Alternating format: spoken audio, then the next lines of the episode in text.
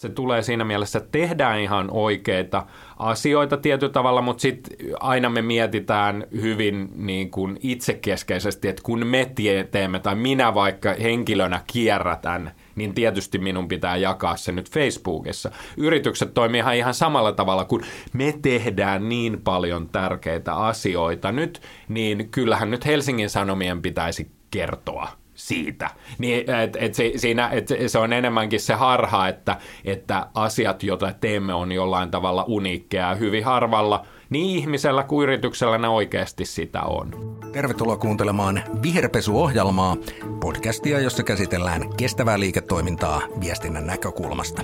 Minä olen Antti Isokangas. Tervetuloa kuuntelemaan Viherpesu-ohjelmaa. Viherpesu-ohjelman ensimmäisessä jaksossa on vieraana Hasan Partnersin toimitusjohtaja Riku Vassinen. Minä ja Riku olemme kirjoittaneet vuosien varrella jo kaksi kirjaa. Digitaalista markkinointia ja viestintää käsitellyt kirja Digitaalinen jalanjälki ilmestyi vuonna 2010 ja keväällä 2022 ilmestyi kirja Viherpesu opas, miten merkitys muuttuu markkinoinniksi, jossa Rikun ja minun lisäkseni oli kolmantena tekijänä Jani Niipola. Nyt meillä on Riku Vassisen kanssa työn alla kolmas kirja. Sen nimi on Viherpesutalous ja se ilmestyy syksyllä 2024 Alma Talentin kustantamana. Seuraavassa puhutaan siis viherpesutaloudesta ja yleisemminkin vastuullisuusaiheisesta markkinoinnista ja viestinnästä Riku Vassisen kanssa. Tervetuloa Viherpesuohjelmaan, Riku. Mukavaa olla. Onko joku pesuainefirma vielä sponsoroinut? Ei ole vielä, mutta sulla saattaa olla ehkä kontakteja semmoisiin. Mm-hmm. Sähän oot ollut aikaisemminkin Viherpesu-podcastissa, eli, eli tiedät suunnilleen, mistä on kysytty. Tämähän on tietysti ihan täysin erilainen podcast kuin se edellinen. Ja ihan samalla tavalla, kun me kirjoitettiin viime vuonna Janni Niipolan kanssa kirjan nimeltään Viherpesu-opas, niin nyt me ollaan tekemässä kahdestaan kirjaa Viherpesutalous, josta tulee ihan täysin erilainen. Miten siitä tulee erilainen? Joo, no ei siitä vaan, tietysti aina pitää sanoa, että asiat on täysin uusia ja erilaisia. Tämä mutta, oli vähän niin kuin pointtini. Ää, joo, koska ni, nimikin on vaan vähän erilainen. Mutta, mutta tota, ja siis tähän on siinä mielessä hauskaa, että mä olen tehty kirjoja jo vähän niin kuin silleen mielenkiintoisella frekvenssillä jo y- yli kymmenen vuoden ajan. Siinä oli aika pitkä tauko, mutta nyt, nyt niin kuin vauhti kiihtyy, mutta mut siis siinä mielessä se edellisen kirjanhan selkeä tavoite, että me haluttiin tehdä populaari kirja. Toki ei se ehkä ihan tämmöistä niin kuin Saturamon Hildur-osastoa siinä mielessä on, mutta, mutta semmoista sanotaan näin niin kuin, että valveutuneelle tai asioista kiinnostuneelle, mutta ei välttämättä markkinointi- ja viestintäala ammattilaisille. Vähän siitä, että mikä, mitä tota vastuullinen markkinointi ja viestintää, mitä kaikkea hassuja juttuja siinä on ja vähemmän hassuja sitten. Mutta siinä samaan aikaan itse asiassa tuli paljon ja se, se oli aika tiukkakin se, se seula, millä tavalla otettiin, että kaikki vähän niin kuin liikaa markkinoinnin tai viestintään tai jargoniin liittyvät asiat leikattiin siitä pois ja kaikki tämmöinen opaskirjamaisuus. Niin itse asiassa tämä on sitten semmoinen niin kuin kiertotalouden oppeja ja niin kuin periaatteessa kaikki ne, mitä, mitä niin kuin on karsittu edellisestä kirjasta, niin nyt otetaan, että paljon enemmän fokusoidaan viestinnän markkinointia ja toki tietysti kaupalliseen johtoon ja johtoryhmille siinä ja e, paljon enemmän opaskirjamaisempi, vaikka mikä tietysti sekoittaa asioita, että edellinen oli viherpesuopas ja tulevan kirjan nimi on sitten viherpesutalous, mutta – Eli tämä tulee olemaan nyt selkeästi enemmän ammattilaiskirja mm. ja opaskirja kuin se edellinen, joka oli tarkoitettu vähän suuremmalle yleisölle. Kyllä, juurikin näin.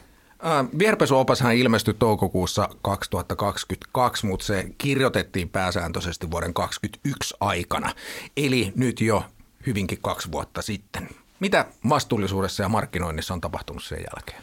No ehkä voisi ottaa semmoisen askeleen takapakkia, mitä maailmassa on tapahtunut sen jälkeen, että tuossa kun katson edessäni olevaa kirjaa, niin äkkiä aika pikaisesti kirjoitettiin siihen muutama sivu juuri alkaneesta Ukrainan sodasta, joka tietysti on vaikuttanut hyvin paljon asioihin. Ja nyt tietysti viimeaikaiset tapahtumat tuolla Lähi-idässä, Israelissa, niin on vaikuttanut tosi paljon, joka on ehkä muuttanut vähän myös sitä vastuullisuuskeskustelun fokusta myös siinä mielessä, että myös siis sillä lailla, että mitä suomalaiset pitää vaikkapa vastuullisina brändeinä, niin ainahan me suomalaiset ollaan tykätty kotimaisista tuotteista, mutta kyllä selkeästi Ukrainan sodan seurauksena se kotimaisuus on semmoinen, että se on suomalaisille sitä vastuullisuutta.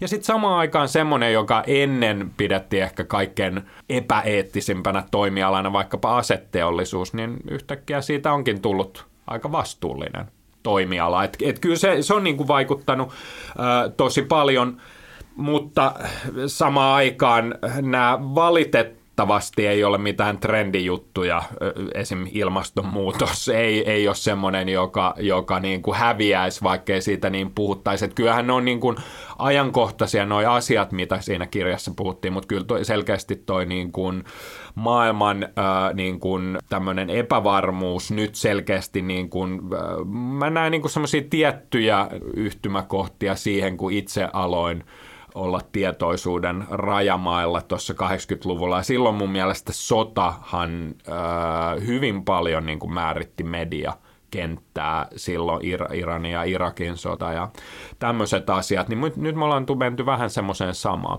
Plus yksi iso asia, me ollaan öö, taantumassa et siinä mielessä se on, on myös helppo tehdä vastuullisia, eikä kalliita valintoja, kun on, on paljon ylimääräistä rahaa.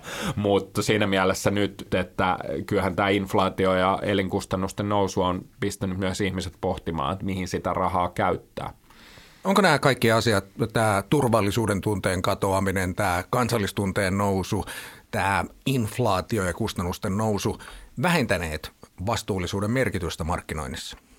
No niin, no en mä tiedä siis vastuullisuuden merkitys markkinoinnissa on, se, koska se miten niin kuin mä näen asioita ja uskon, että se on ihan, niin kuin ihan hyvä näkemys asioista, niin markkinoinninhan merkitys on aina joko lisätä myyntiä, joko määrällistä tai arvollista, eli nostaa hintaa jollain aikavälillä. Se ei siis tarkoita, että sä välttämättä myyt mainonnalla, jota sä teet tänään, öö, niin kuin välttämättä tosi paljon huomenna. Voi olla myös brändillistä, jossa pelataan vähän pidempää ää, askelta. Niin siinä mielessä vastuullisuus markkinoinnin näkövinkkelistä, niin jollain tavallahan sen pitää lisätä sitä myyntiä, jolloin se menee my- aika paljon enemmän siihen niin kuin pidemmän aikavälin asiaan. Et, et siinä mielessä en mä näe, että niin kuin vastuullisuus on yhtään sen ajankohtaisempaa tai vähemmän ajankohtaisempaa markkinoinnissa, koska markkinoinnin perustarkoitus ei ole edes auttaa vastuullisuutta, vaan myydä tuotteita ja palveluita. Mutta sitten taas, jos miettii liiketoiminnan näkökulmasta, niin vastuullisuus ja se, että tekee hyviä asioita, niin kyllä se on ensiarvoisen tärkeää yhäkin. Toki äh, mua alkanut ehkä viime aikoina vähän nyppimään koko termi vastuullisuus, koska se on vähän semmoinen, että jos strategiassa on vastuullisuus, niin mun mielestä hyvä määritelmä strategiasta on aina ollut, että hyvä strategia on semmoinen, että sä voit olla sitä vastaan. Et sillä on niin kuin, ja se ei ole typerä. Niin ei tuolla nyt kyllä mikään firma koskaan sano, että ne on vastuuttomia.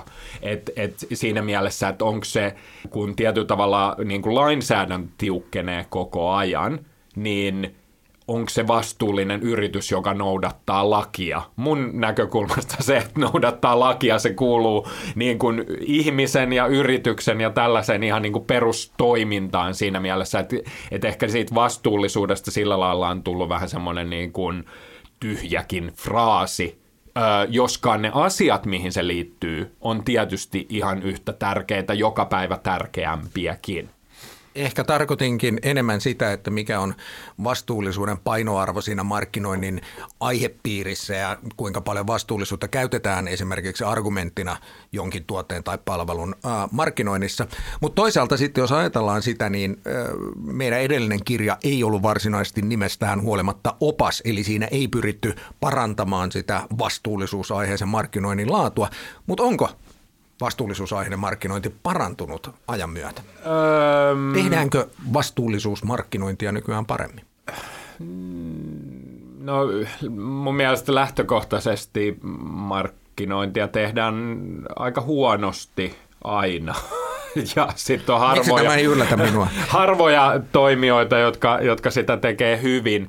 Mä näen enemmän sillä lailla, että itse asiassa tota, niin kuin huonoimman vastuullisen markkinoinnin aikakausi alkaa hiljalleen olla loppumassa siinä mielessä, että, että esimerkiksi nyt aletaan huomata jopa niin kuin mainoskilpailuissa, joka ei tietysti edusta kaikkea mainontaa, mutta periaatteessa voi ajatella, että parasta tai sitä luovinta mainontaa, niin siinä on selkeästi huomattu, että esimerkiksi niin kuin huumori on alkanut tehdä paluuta ja siinä mielessä, kun jossain vaiheessa äh, tuntuu, että esimerkiksi Kannesin leijonat, niin kaikessa oli joku äh, tota, iso maailmoja syleilevä teema, niin nyt paljon niin kuin, vaikkapa filmisarjassa, niin ne oli siis hyviä mainosfilmejä, jotka naurattivat, mutta joissa ei ollut sillä lailla välttämättä erityistä maailmanparannuskulmaa.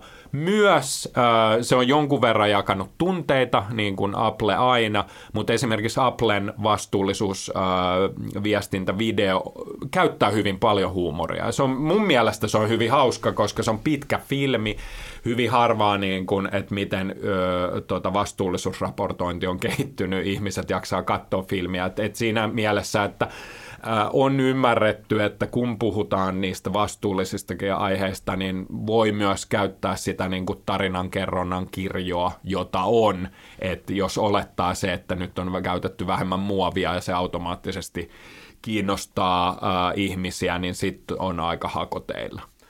Yksi viherpesuoppaan argumenteista oli se, että iso osa viherpesusta ja kaikista näistä muista pesuohjelmista johtuu jonkinlaisesta yliinnokkuuden ja tietämättömyyden ja osaamattomuuden yhdistelmästä. Eli, eli markkinoinnin ja viestinnän ammattilaiset ei oikeasti ymmärrä niistä vastuullisuusasioista riittävästi ja sitten kun ne haluaa kertoa näistä kaikista hyvistä teoista, niin se johtaa helposti ylilyönteihin ja vääränlaisiin mielikuviin. Onko markkinoinnin ja viestinnän ammattilaisten substanssiosaaminen vastuullisuudesta parantunut ollenkaan? No kyllä, sehän on niin kuin pakkokin parantua kaikilla toimialoilla siinä mielessä, koska lainsäädäntö tiukkenee ja nyt on tulossa vaikkapa Green Claims-direktiivi, jossa tällä hetkellä on enemmän Green Claims-asiantuntijoita kuin ketkä oikeasti tietää, miten se tulee vaikuttamaan. Mutta mä sanoisin, että kyllä niin kuin kokonaisuudessaan yrityksissä – vastuullisuustietämys on aika heikkoa. Et ei se, niin kuin en mä nostaisi tikun nokkaa ainoastaan markkinointia ja viestintää.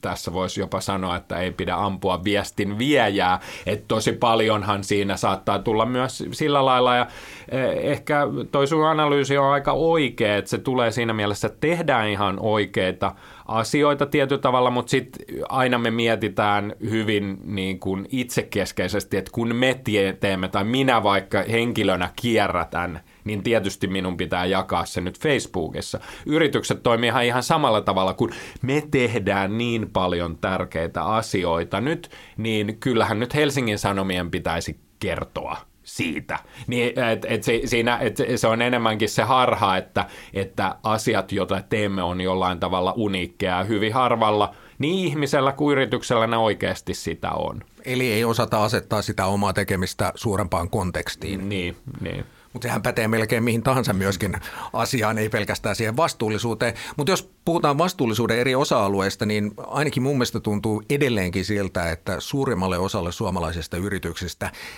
se ympäristövastuu on synonyymi vastuullisuudelle ja vaikka sosiaalisen vastuuasioista, diversiteetistä ja inkluusiosta ja niin edelleen puhutaan koko aika enemmän, niin sitten markkinoinnissa ja ulkoisessa viestinnässä ei hirveän paljon kuitenkaan ehkä Pride-kuukautta lukuottamatta näy. Pitääkö tämä sun mielestä paikkaansa?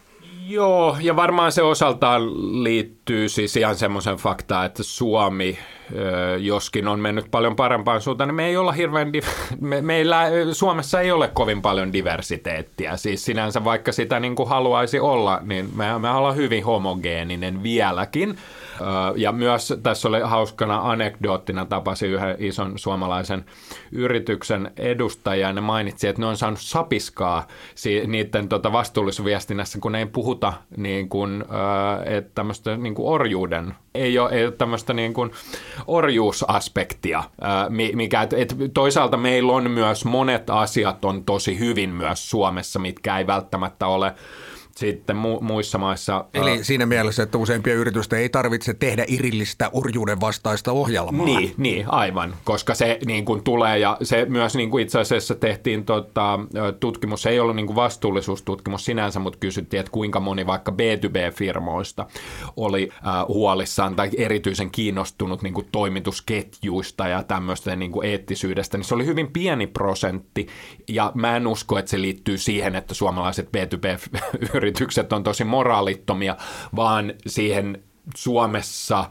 on yleensä semmoinen korkeampi luottamuksen aste ja tä- tällä lailla niin kuin suomalaisia yrityksiä. Meillä on tietyllä tavalla niin kuin yhteiskunta, lait ja tällaiset suojelee myös paljon enemmän kuin monissa, monissa muissa maissa. Mutta mut tuohon aika tuohon kysymykseen, niin si- siinä mielessä varmasti näin on, että tota, toisaalta jos siihen ympäristöönkin suhtautuu ihan niin kuin vakavasti, kyllä siinäkin on aika paljon asioita. Ja sitten toi Pride on mun mielestä kiinnostava ilmiö siinä mielessä, että ja nostan tosi paljon hattua niille yrityksille, jotka oli siinä niin kuin, no Pridehan on ollut pitkään, mutta oli semmoisia niin kuin oikeastaan ää, niin kuin suunnannäyttäjä siinä. Varsinkin, mä, mä pitäisin, että se iso vedenjakaja oli, kun, kun tuli tuota tasa-arvoinen avioliittolaki, niin ennen sitä ää, yritykset, jotka oli Prideissa, niin se oli, se oli ehkä enemmän pioneerihenkeä ja uskallusta, että nykyään siellä on ihan kyllä kaikki on. Mikä on, siis sinänsä kertoo siitä, että yhteiskunta menee, menee hyvään, hyvään suuntaan. Ei siellä ihan kaikki kyllä ole. No kärkkäinen ei varmaan ole. Ja aika moni muukaan, muukaan yritys. Mutta jos palataan viherpesuoppaaseen, sen kirjoittaminen kesti meiltä varmaan kokonaisuudessaan noin vuoden ajan. Mikä oli kaikkein tärkeä asia, jonka sä opit tuota kirjaa tehdessä ja miten sä henkilökohtaisesti aiot hyödyntää sitä nyt sitten tätä meidän seuraavaa viherpesun talouskirjaa tehdessä? Mm, niin. Öm, totta kai siinä oppii paljon asioita kirjaa. Suurimman osan on varmasti unohtanut ja sitten niitä nyt rupeaa, rupeaa kaivamaan. Mutta ehkä tietyllä tavalla semmoinen asia, joka on tietysti huono mainita, kun on myymässä opaskirjaa, eli pitäisi olla hyvin, hyvin niin kuin argumentatiivinen asiantuntija, mutta kyllä se itsellä niin kuin itse asiassa muut jossain määrin enemmän, niin kuin, että mä en nyt muutenkaan hirveän mustavalkoinen ihminen, mutta kyllä se, kun niin kuin tutkii asioita ja tällä lailla, niin kyllä se on enemmän harmaan sävyjä, ja se, se oli ehkä siinä, että ei oikeastaan, niin kuin, että on hyvin harva yritys, josta voisi sanoa, että se on niin kuin läpeensä sataprosenttisesti paha, tai on hyvin harvoja yrityksiä, jotka on sataprosenttisesti läpeensä hyviä. Ja sama pätee ihmisiin, että, että tietyllä tavalla, että miten, äh, että mun mielestä se on ehkä iso, kysymys, tämmöinen niin filosofinen kysymys kokonaisuudessa meidän yhteiskunnassa, että miten me pystyttäisiin niin kuin paremmin kestämään sitä, että maailma on oikeasti aika harmaa ja usein sillä sun vierustoverilla on ihan hyvät argumentit, vaikka sä oot täysin eri mieltäkin siihen, mutta sitten samaan aikaan myös ymmärtää se, mikä mun mielestä tuli siinä, että ei ihmiset eikä yrityksetkään ole itse asiassa niin hirveän eri mieltä asioista. Et se on ehkä enemmän keino, että hyvin harva varsinkin Suomessa kiistää sitä, etteikö ilmastonmuutos olisi tosiasia. Hyvin harva yritys ei ota sitä mitenkään huomioon. Eli, eli sillä lailla loppujen lopuksi, jos me ajatellaan, niin yrityksinä, ihmisinä, niin me ollaan aika samaa mieltä asioista, ja meidän pitäisi itse asiassa ottaa se enemmän voimavaraksi kuin semmoiseen, että meillä on niin kuin ehkä jostain nyansseista jotain eri näkemyksiä. Pitäisikö siis vastuullisuusmarkkinoinnissa ja viestinnässä olla vähemmän jeesustelua ja enemmän toisten argumenttien ymmärtämistä ja konsensushakuisuutta?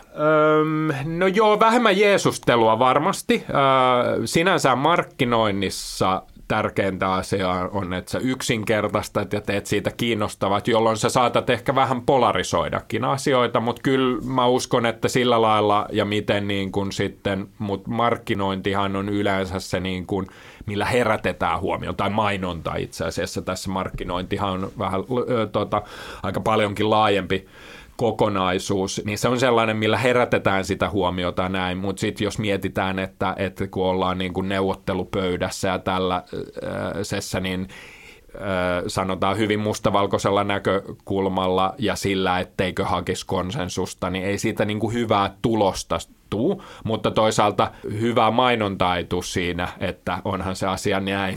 ja sitten se on vähän niinkin, mutta mut se myös sinänsä ei ihmiset ole tyhmiä myöskään. Ne ymmärtää, millä missä formaatissa mainonta toimii. Samalla tavalla kuin ihmiset ymmärtää, että missä formaatissa elokuvat toimii tai populaarikulttuuri toimii, että ihmiset kyllä osaa odottaa mainonnassa, että se pitää kääntää yksinkertaiseen ja sellaisen kiinnostavaan muotoon, joka kuitenkaan ei ole valehtelua. Se on ehkä tämmöinen niin kuin, ää, paras versio totuudesta on ehkä se paras määritelmä. Sä puhut mainonnasta ja sitten laajemmin ottaen markkinoinnista. Ne on tietysti asioita, joiden parissa sä työskentelet päivittäin.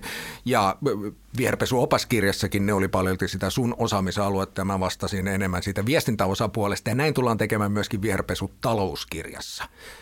Onko viestintä ja markkinointi yhä kaksi ihan irillistä asiaa vai onko ne oikeastaan sama asia, jossa on vaan pikkusen erilaiset keinot? Niin, mun mielestä se on musta ihan jännä asia, asia siinä mielessä, että markkinointihan on monesti, monessa esimerkiksi suomalaisessa pörssiyhtiössä se on niin kuin viestintä käytännössä niin kuin viestintäjohtaja on korkeammalla yleensä se niin kuin johtoryhmän jäsen. Mun mielestä taas viestintä on yksi osa markkinoinnin keinopalettia. Sitten käytännössä sitten me molemmat ollaan kauppakorkean kasvattaja, niin se, jos y- yksi lista markkinoinnista kannattaa osata on se 4P, eli Product Price Promotion ja Place, niin äh, sehän eka, on... Eka ruolalla uuden 4 p Joo, no mä, mä luotan noihin niin kuin ihan neljään ensimmäiseen. Totta kai itse asiassa sitähän pitäisi laajentaa siinä mielessä varsinkin, että people ja purpose. Ja niin kuin sinänsä, että ekalla on ihan hyvä pointti siinä, mutta mun mielestä siinä neljässäkin on aika paljon. Niin sit miettii, että kuinka monessa firmassa vaikka markkinointijohto näihin neljään p oikeasti pureutuu. Y- yksi ma- markkinointijohtaja vähän katkerana kerran kerran mulle mainitsi, että hän tekee puolikasta peetä, eli vähän promotionia, ja sitäkään ei saa tehdä ihan niin kuin täydellä vastuulla. M- mutta joka tapauksessa ää, viestintä on mun mielestä osa sitä, samalla tavalla kuin, niin kuin mun mielestä se, että myynti erotetaan markkinoinnista hyvin erilliseksi, on jälleen mun mielestä outoa, koska siinä mielessä, että markkinoinnin viestinnässäkin on tiettyjä eri asioita, että jos sillä lailla mä näen, että markkinoinnin päätarkoitus on lisätä sitä myyntiä – niin kuin, ö, lyhyellä tai pidemmällä aikavälillä joko myynnin määrää tai myynnin arvoa. Jossain tapauksessa voi tehdä myös molempia, mikä kansantaloustieteilijöitä yllättää, että jos tuote ei myy, niin voi kannattaa kokeilla nostaa sen hintaa, mutta, mutta toki viestinnässä on semmoisia asioita, jotka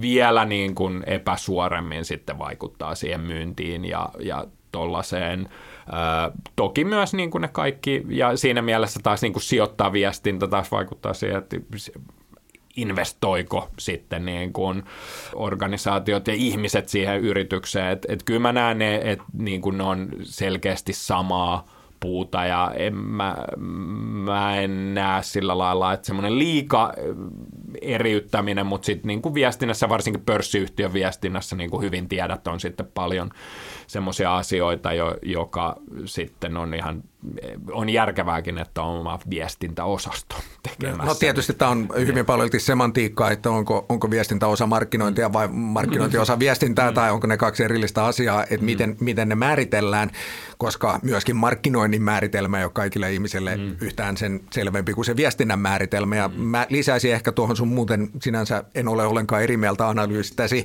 mutta lisäisin siihen, että viestintään tietysti kuuluu hyvin voimakkaasti sisäinen puoli, mikä ehkä markkinoinnissa ei ole samalla tavalla keskeistä. Sisäinen viestintä on varsinkin näissä vastuullisuusaiheissa, mistä me puhutaan todella, todella tärkeässä roolissa ja siitä tullaan kyllä kirjoittamaan myöskin tuolla viherpesu talouskirjassa, sikäli kun se minusta riippuu, sehän on tässä vaiheessa oikeastaan niin kuin kirjoittamista vaille valmis. Joo, to, toki täytyy mun näkemys, ja siis tämä on mulle sillä lailla rakas aihe, että, että ki, Graduni käsitteli sisäistä markkinointia itse asiassa. Yksi niin kuin silloin, mikä mun iso oivallus on, että sisäinen markkinointi ei saisi koskaan hirveästi erota liian paljon siitä ulkoisesta markkinoinnista. Eli siinä mielessä, jos sulla on joku slogan, jota sä käytät ulospäin, niin on tosi typerää, että sulla olisi joku slogan, eri slogan sisäänpäin. Jälleen siinä niin kuin ehkä se detaljitaso ja se niin kuin syvyys, millä tullaan siihen, mutta, mutta kyllä äh, sillä lailla, jos esimerkiksi tehdään brändiuudistuksia ja sitten ei oteta huomioon – sitä omaa henkilökuntaa ja sitouteta sitä ja itse asiassa niin kuin saada ne sen uuden niin kuin vaikka brändilupauksen taakse, niin ei se sitten onnistu. No. Että, mutta toki sitten siinä on niin kuin, mutta tämä on sillä lailla hyvin niin kuin markkinointiviestinnällinen näkökulma siinä mielessä, että, että tuota viestinnässä on myös paljon asioita, joita pitää viestiä sisällä jotka toivottavasti eivät edes leviä niin paljon ulospäin. No kyllä se niin. nykyään, nykyään tuota, on aika mahdotonta mm. lukuottamatta ihan tämmöisiä niin kuin liikesalaisuuksiin mm. liittyviä asioita pitää talon sisällä.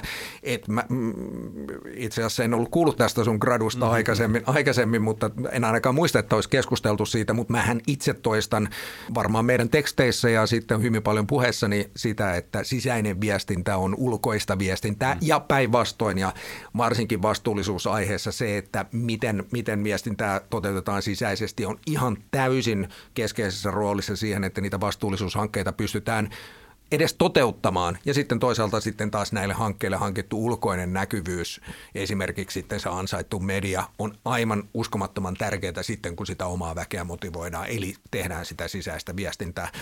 Joo, ja, ja toi on hyvä pointti, että jos miettii niin kuin isoja suomalaisiakin yrityksiä, niin jos sä saisit oikeasti sen sun työntekijät mukaan, vaikka jakamaan sen uuden main, mainosfilmin tai tollaisen, niin siinä on aika kohtuullinen orgaaninen näkyvyys jo sitä kautta, mutta sitten tämä on semmoinen asia, että – sitä ei voi pakottaa. Tai ehkä se voi pakottaa, ehkä se voi pistää työsopimus, mutta ei se taas niin kuin toimi sillä lailla. Ja, ja et, et ei, se, on, ei se kärmeen, kärmeen ajaminen pyssyyn mm. kyllä oikeasti, mm. oikeasti viestinnässä toimii, enkä usko, mm. että se toimii siinä mm. maksetussa mainonnassakaan.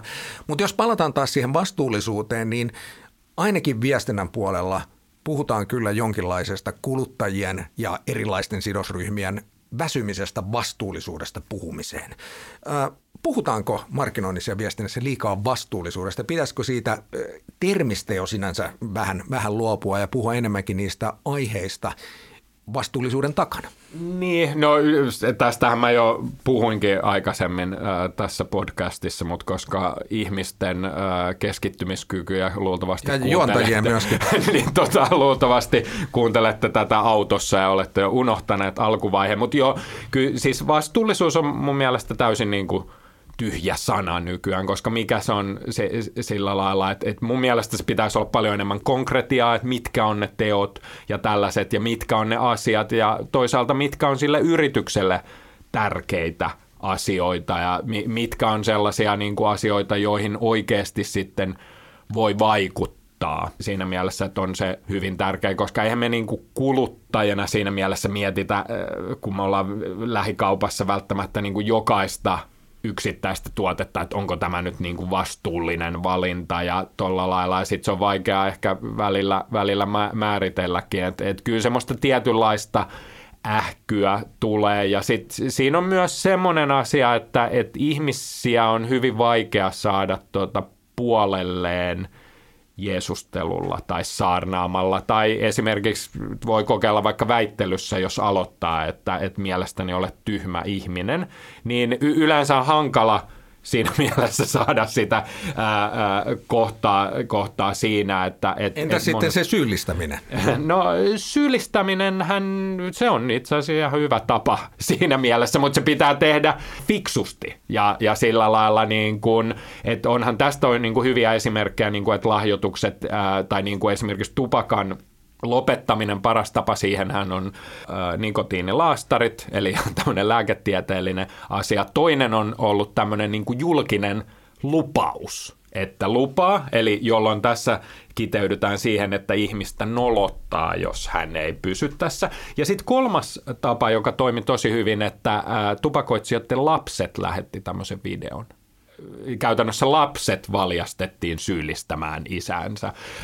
tupakointi nyt missään tapauksessa ei ole vastuullista. Bisneksenäkin hyvin ää, tota varmaan just niin vastuuttomasta päästä, mutta tämä ehkä esimerkkinä siihen, että, että sinänsä syyllistäminen ei ole huono metodi, jos sen tekee oikein, mutta sinänsä siinäkin se, että olet nyt paha ihminen, kun teet näin, se ei ole se tapa, mutta esimerkiksi lapsien käyttäminen ja tollainen, niin varmasti on hyvä metodi saada aikaan noita tota, ää, käytösmuutoksia. Kun puhuttiin siitä vastuullisuuteen väsymisestä, niin mä voin kyllä ainakin tässä vaiheessa paljastaa, että siellä kirjan viestintäosuudessa tulee olemaan yksi ohje, että älä tee vastuullisuusviestintää, tee viestintää. Päteekö sama siis myöskin markkinointiin? Joo, ky- kyllä ehdottomasti, että, että se pitää kuitenkin lähteä ja jälleen siihen niin kuin tavoitteeseen nähden, että myykö – tämä enemmän vai pystymmekö pyytämään isompaa hintaa, mikä tietyllä tavalla mun mielestä se on, jos mikä, vastuullista, koska jos niin kuin brändit mun mielestä on vastu, yksi vastuullisin asia, mitä yritys voi tehdä, on rakentaa vahvempia brändejä, koska sitten sä pystyt pyytämään enemmän rahaa, jolloin sillä sun ostajalla on vähemmän rahaa esimerkiksi ostaa kiinalaista halpamuotia ja muuta tällaista, mutta siis kaikessa on äh, si- siinä mielessä, että jälleen, ja nyt jos mä otan selkeästi vaikka niin mainonnan esimerkiksi, niin sehän siitä joskus siitä vastuullisuudesta kannattaa ehdottomasti puhua, ja joskus siitä ei kannata puhua, mutta siinä mielessä se, että nyt me tehdään, että et vähän vastuullisuudesta tuli yhdessä vaiheessa vähän semmoinen, että nyt halutaan viraali niin nyt halutaan jotain vähän sustishommaa, koska kaikki muut tekee. Ja, ja yleensä se, että kaikki muut tekee, niin se kertoo jostakin, mutta se ei välttämättä aina kerro, että sitten sitä kannattaa itse ruveta tekemään. Ja jos sitä rupeaa tekemään, niin sit sitä pystyy, pitäisi pystyä tehdä paljon paremmin. No anna oikeastaan lopuksi jonkinlainen pieni tiiseri tämän vierpesutalouskirjan markkinointiaiheesta osuudesta, eli kolme vinkkiä siitä, että miten sitä vastuullisuusaiheista markkinointia voisi nimenomaan tehdä paremmin. No nyt, no ensimmäinen asia, mitä voi niin kuin miettiä, että, jos on joku tämmöinen vastuullisuusaihe, että yksi, onko se kertomisen arvoinen asia? Mä nostan hattua todella monelle suomalaiselle yritykselle, jotka on esimerkiksi tukenut Ukrainaa, eivätkä kerro siitä että sen sijaan, että lähetetään adresseja Putinille tai jotain, valjastetaan se mainonnan välitykseen, pitää aina pohtia, onko tämä kertomisen arvoinen asia. Sitten sen jälkeen, okei, tämä on semmoinen asia, joka kannattaa kertoa. Siitä on meille hyötyä, ihmisten tulee tietää, se voi jopa parantaa meidän kaupallista menestystä. Sitten sen jälkeen miettiä, että okei, millä me herätetään se huomio, koska mehän kilpaillaan koko ajan yrityksinä, ihmisinä tämän ö, tota, mediasaasteen äh, tota, keskellä, että herättääkö se huomioon ja sitten millä tavalla me kerrotaan se asia. Onko se kiinnostavasti kerrottu? Eli ensinnäkin, kannattaako asiasta puhua? Herättääkö se huomioon, kun siitä kertoo, ja mikä on se metodi, että se on kiinnostavasti sanottu, niin tuolla mun mielestä parannettaisiin jo aika paljon, koska monet jäisi tuohon ihan teline-vaiheisiin, eli ei tästä ehkä kannata niin puhuakaan, mutta, mutta jälleen siinä, että et, ja se ei sinänsä vähennä esimerkiksi sitä, että, että joku toimenpide ei olisi tärkeä, Mutta siinä kun me vie, mennään niin kuin markkinointiviestinnän puolelle, me puhutaan laajemmalle joukolle, jolloin silloin siinä pitää olla joku kiinnostava asia. Ja jos se, se ei ole se kiinnostavuus, ja siihen tietysti hyvät mainostoimistot voi osaltaan auttaa, mutta se on yleensä paljon helpompaa, jos se on oikeasti niin kuin – tärkeä, uusi, maailmaa parantava asia, kun että se on, se on joku, minkä kaikki muutkin on tehnyt, mutta vaan paljon aikaisemmin. Niin tota, kyllä mä näkisin, että tuossa, jossa palataan ehkä siihen sun kysymykseen, että, että koska kaikki niin kuin ei ole erikseen vastuullisuusmarkkinointia, on markkinointia. Ja markkinoinnin pitää herättää huomioon, sen pitää olla kiinnostavaa ja sen pitää saada jonkinlaiseen toimintaan. Siinä on aina joku tarkoitus, joka yleensä on se myynnin kasvattaminen lyhyellä tai pitkällä aikavälillä. Eli kuulit täällä ensimmäisenä nämä kolme pointtia, jotka tulee vuoden päästä syksyllä 2024 ilmestymään viherpesutalouskirjaan. Se on kirjoittamista vaille valmis. Kiitoksia Reku. Nähdään viimeistään kirjan julkkarissa. Yes. Olet kuunnellut Viherpesuohjelmaa, podcastia, jossa käsitellään kestävää liiketoimintaa viestinnän näkökulmasta. Tämän jakson vieraana oli Hasanen Partnersin Riku Bassinen. Viherpesuohjelman seuraavassa jaksossa aiheena on yrityksen maine ja sen mittaaminen sekä erityisesti vastuullisuuden vaikutus tuohon maineeseen. Vieraana on luottamus- ja mainetutkimusta tekevän T-Media-firman Riku Ruokolahti, eli Rikujen kanssa jatketaan seuraavallakin kerralla. Kiitos kuuntelemisesta tällä kertaa. Minä olen Antti Isokangas. Palataan asiaan.